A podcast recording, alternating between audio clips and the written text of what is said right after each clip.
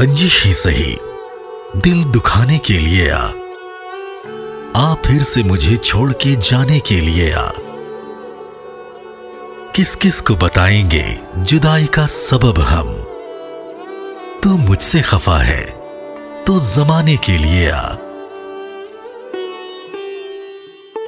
आप सबका इस्तकबाल, मैं हूँ मोनीश और आप सुन रहे हैं बिहाइंड द शायरी जब कोई शायर शेर पढ़ता है तो उम्मीद यही होती है कि खूब दाद मिलेगी।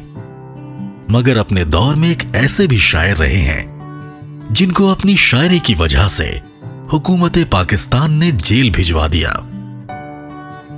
बावजूद इसके, उर्दू अदब के शायरों में जो शोहरत अहमद फराज को हासिल हुई है, वो किसी दूसरे शायर के हिस्से में नहीं आई। जी हाँ अहमद फराज। 1931 को कुहात में पैदा हुए फराज। जिनका असल नाम था सैयद अहमद शाह। शुरुआती तालीम उन्होंने कुहात में ही हासिल की। आशिकी में, मीर जैसे ख्वाब मत देखा करो। बावले हो जाओगे, महताब मत देखा करो। अपने एक इंटरव्यू में फराज साहब ने यह ज़ाहिर किया है कि दरअसल वो पायलट बनना चाहते थे, लेकिन माँ को यह बिल्कुल पसंद नहीं था। उन्होंने इसके लिए साफ़ मना कर दिया। पेशावर में ही पढ़ाई के दौरान पाकिस्तान रेडियो में बतौर राइटर लग गए। हालाँकि उनकी मादरी ज़ुबान उर्दू फारसी नहीं थी।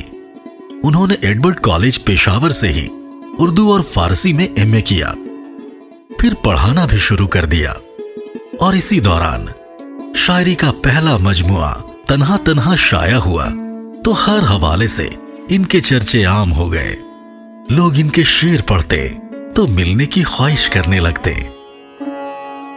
उसको जुदा हुए भी जमाना बहुत हुआ। अब क्या कहें, ये किस्सा पुराना बहुत हुआ। ढलती न थी किसी भी जतन से शबे फिराक। अमर के नागहा तेरा आना बहुत हुआ। हम खुल्द से निकल तो गए हैं, पर ए खुदा, इतने से वाकये का फसाना बहुत हुआ। फिर धीरे धीरे फराज, लोगों के जज्बात में, उनकी कैफियत में, उनके इजहार में शामिल होते चले गए। उस दौरान फराज ने मेरे ख्वाब रेजा रेजा बे आवाज़ नबीना शहर में आईना, सब आवाज़ें मेरी है। ख्वाब गुल परेशान है, जैसे एक से एक नज्म, गज़ल और शेर लिखे। ज़िंदगी के शुरुआती दौर में फराज इकबाल की कलम से बहुत मुतासिर हुए। शुरुआती दौर में वो अहमद शाह कोहाती के नाम से शायरी किया करते थे। लेकिन उसी दौर के एक मशहूर और मकबूल शायर, फैज अहमद फैज का कहना मानकर वो फराज तखल्लुस करने लगे। फराज एक ऐसे शायर हैं, ऐसी शख्सियत हैं, जिनको हर कोई अपने अपने तरीके से बयां करता है। शायरी को पसंद करने वाला एक बड़ा तबका, अहमद फराज को गालिब, इकबाल, फैज के सिलसिले की ही एक कड़ी मानता है। और अहमद फराज की रोमानी शायरी को उस दौर से लेकर इस दौर तक के नौजवानों में बखूब पसंद किया जाता है। लेकिन दसवीं जमात में फराज की ज़ुबान से जो पहला शेर निकला था, वो बिल्कुल भी रोमानी नहीं था। बल्कि उन्होंने अपने शेर में अपने वालिद साहब के लिए गुस्से और नाराज़गी का इजहार किया था। यह किस्सा बड़ा ही दिलचस्प है। हुआ यूँ कि उनके वालिद साहब बड़े भाई के लिए तो बड़ा कीमती और आराम वाला कोट का कपड़ा लेकर आए। वहीं फराज के लिए सस्ता सा और गैर मयारी जिसको फराज कंबल समझते थे। इस पर फराज के मुँह से निकला कि सब के वास्ते लाए हैं कपड़े सेल से, लाए हैं मेरे लिए कैदी का कंबल जेल से। कहने को फराज एक रोमानी शायर थे, लेकिन वो शायर ही क्या, जो मौजूदा हालात पे ना लिखे। कहने वाले ये भी कहते हैं कि फराज लैला के साथ साथ वतन लैला के इश्क में भी गिरफ़्तार थे। हुस्नो इश्क के तराने गाने के साथ साथ फराज अपनी समाजी जिम्मेदारियों से पूरी तरह आगाह थे। फराज की कलम से हालात मुल्क का दर्द खूब छलका है। हर कोई अपनी आवाज़ से काँप उठता है। हर कोई अपने ही साय से है, हर आसान जानन।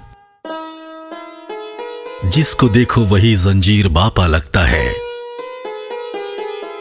शहर का शहर हुआ, दाखिले जंदान जानन। उस वक्त की हुकूमत, फराज की बेबाक शायरी बर्दाश्त नहीं कर पाई, और उनको जेल भिजवा दिया। जेल से लौटने के बाद, उनका पाकिस्तान में दिल नहीं लगा।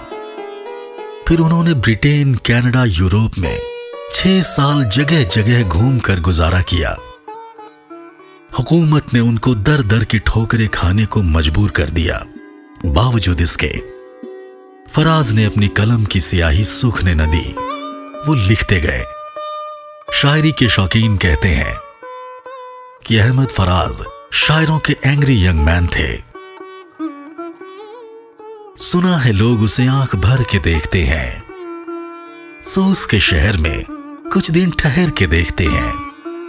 सुना है रब्त है उसको, खराब हालों से। तो अपने आप को बर्बाद करके देखते हैं। सुना है दर्द की गाहक है, चश्मे नाज उसकी। सो उसकी गली से गुजर के देखते हैं। सुना है बोले तो बातों से फूल झड़ते हैं। ये बात है तो चलो बात करके देखते हैं। रूठना, खफा हो जाना और फिर मनाने वालों का इंतज़ार करना उनकी खास अदा थी। कहते हैं, अच्छी बुरी जो आदत लगनी हो, बचपन में ही लग जाती है। और रूठ जाने की भी यह आदत कोई नई पाली हुई नहीं थी। ये आदत भी बचपन में ही लग गई थी। उनके बड़े भाई बताते थे कि ज्यो ज्यो मनाने वालों की तादाद बढ़ती चली गई, उनके रूठ जाने की आदत भी पुख्ता होती चली गई। इससे पहले कि बेवफा हो जाए, क्यों न दोस्त, हम जुदा हो जाएँ। इस तरह के शेरों के चलते नई नई मोहब्बत करने वालों ने फराज को तो जैसे अपना आइडियल ही बना लिया। लेकिन फराज की एक ऐसी ख्वाहिश थी, जो कभी पूरी ना हो सकी। वो ख्वाहिश थी फौज में भर्ती होने की। हालाँकि उन्होंने फौज की ट्रेनिंग बाकायदा हासिल की। बिन मांगे ही मिल जाती हैं, ताबीरें किसी को फराज।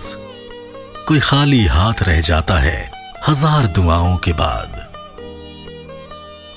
हालाँकि बहुत सारे अवार्ड्स तमगे उनके कूचे की शान बढ़ाते हैं। लेकिन फराज एक ऐसा शायर था, जिसने कभी अवार्ड्स के आगे अपनी रोशनाई की चमक फीकी न पड़ने दी।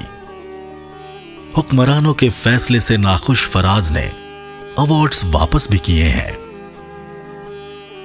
मुझे अपने किरदार पे इतना तो यकीन है फराज, कोई मुझे छोड़ सकता है, मगर भुला नहीं सकता।